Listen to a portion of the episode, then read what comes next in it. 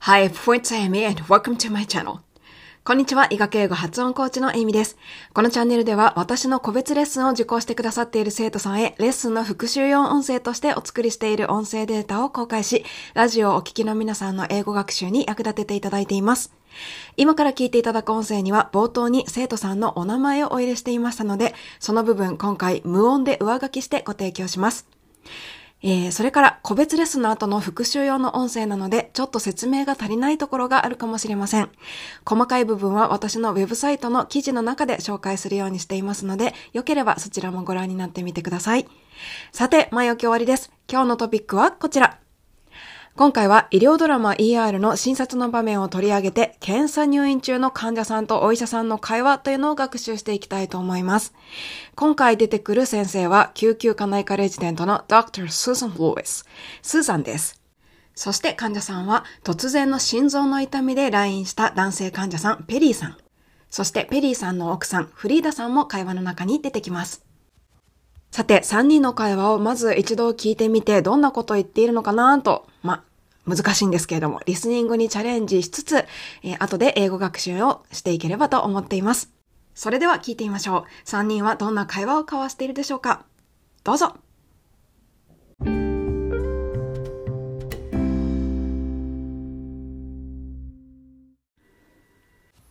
生、こんにちは。にせんにじゅうさんねんなのかのレッスンの復習です。今回は診療英会話のテキストごじゅうよんページ、ごじゅうごページで学習をしました。ダイアログはペリーさんという心臓の痛みで来院した男性の患者さんとスーザンの会話です。ペリーさんは食べるのが大好きな体の大きな男性で、スーザンは痛みは心臓から来ているものなのか、それともただの食べ過ぎによるものなのかを考えています。ペリーさんの奥さんのフリーダさんも横についています。それではどうぞ。Okay, Mister Perry, I ordered some medications. If your pains are gastrointestinal, you'll get some relief. The man had a heart attack. Rita, stop. Heartburn. Given your husband's diet last night, gastritis seems likely. はい、このようなさんにんのダイアログでした。最初のスーザンのセリフから学習していきましょう。どうやら最初の診察はもう済んでいるようで、スーザンは一度、えー、ペリーさんのベッドのそばから席を外して、看護師さんに投薬の指示をして帰ってきたようです。そこでペリーさんにこのように言っています。ペリーさん、お薬手配しました。痛みが胃腸からであればこれで収まるかと思います。ここでお薬を手配しましたという日本語に当たっているところ、動詞が order が使われていました。Okay, ミスター Perry, I ordered some medications. そして痛みが胃からであればそれで収まると思いますという表現。If your pain is gastrointestinal, you get some relief という言い方が出てきていました。スーザンとご一緒に。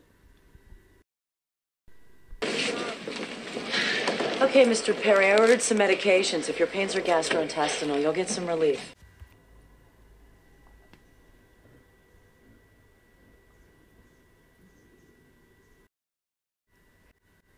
はい、ありがとうございます。内容を確認しておきます。ここでは、オーダーの発音が、ダーの部分が音が弱くなり、I ordered some medications.となっていたことを確認しました。ちょっとオーラーっぽいような感じでした。Okay, ミスター Perry, I ordered some medications. はい、D の音が弱くなり、やや L っぽく発音されているところを確認しました。そして続き、えー、表現の部分ですね。痛みが胃からであれば、これで収まると思いますという言い方で、If your pain is どこどこという形容詞、そして You'll get some relief。この薬で収まると思います。ということで、いろんな場面で使えそうなセリフでした。続きいきましょう。奥さんのフリーダさんが旦那さんを見ながらこのように言います。この人心臓発作だったのよ。Your pains are gastrointestinal. You'll get some relief. The man had a heart attack. はい、ここでは heart attack の発音を一緒に練習をしていただきました。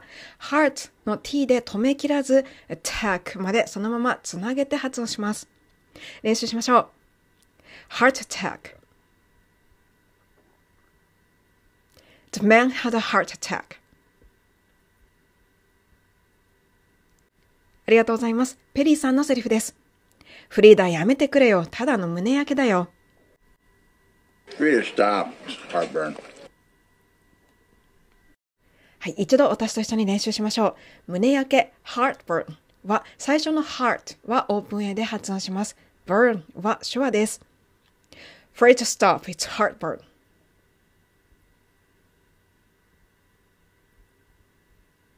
ありがとうございます。この会話を聞いてスーザンが話をしていきます。旦那さんの夕べの食事から見て多分胃炎でしょうね。Given your husband's diet last night, gastritis seems likely. はい、ここのセリフでは given something で何々から見てという表現が出てきました。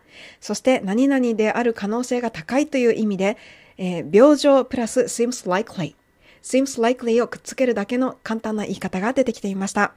練習しましょう。Given your husband died last night. Guess where it seems likely. ありがとうございます。ネイティブとご一緒に。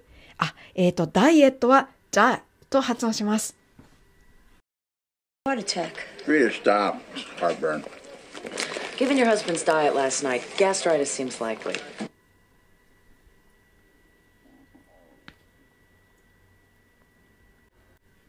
ありがとうございます。フリーダさんのセリフです。この人いつもスパイシーフライにスリーアラームチリをかけて食べてるんだけど、こんなこと初めてですよ。はい、ここ難しかったですね。えー、He gets three alarm chili over spicy fries all the time. Never bothered him before. というセリフでした。練習しましょう。He gets three alarm chili over spicy fries all the time. Never bothered him before.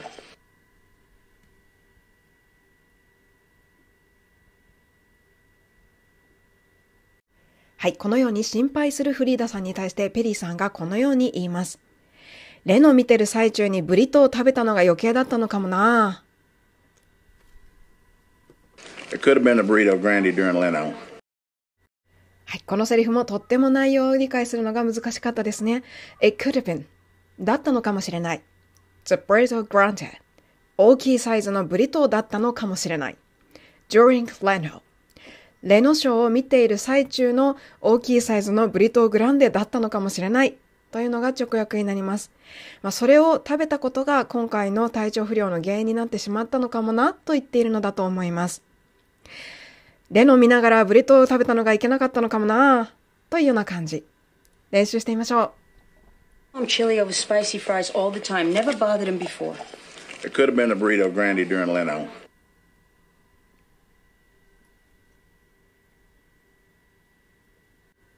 はい、そしてペリーさん、スーザンを見ながらこのように続けます。こいつちょっと怖がっちゃってね。うちの親父が心臓発作やったんでさ。She's a little freaked. My old man had a coronary.ネイティブとご一緒に。She's a little freak. My old man had a coronary.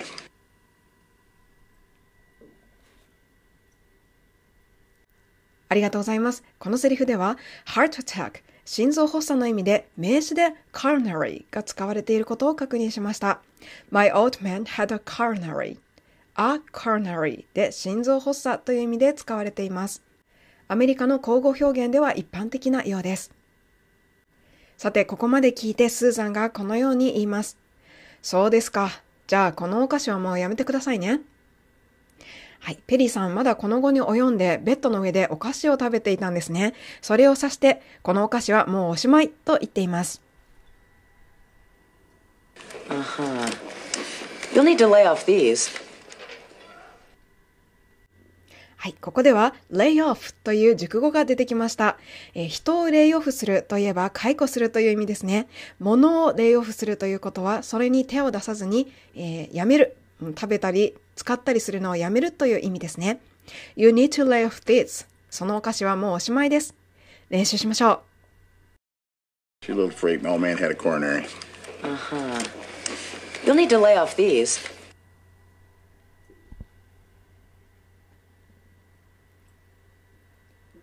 ありがとうございます。今日の最後のセリフです。スーザンのセリフの続きです。痛みが心臓から来ている可能性もありますので、念のために検査をしましょう。There is a chance が使われています。There is a chance your pain could be cardiac related, but we'll run some tests to rule that out, okay? ネイティブとご一緒に。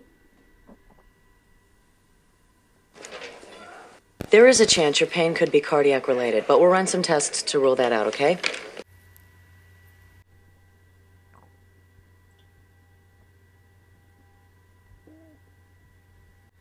ありがとうございます。今回の学習はここまでです。また明日も頑張りましょう。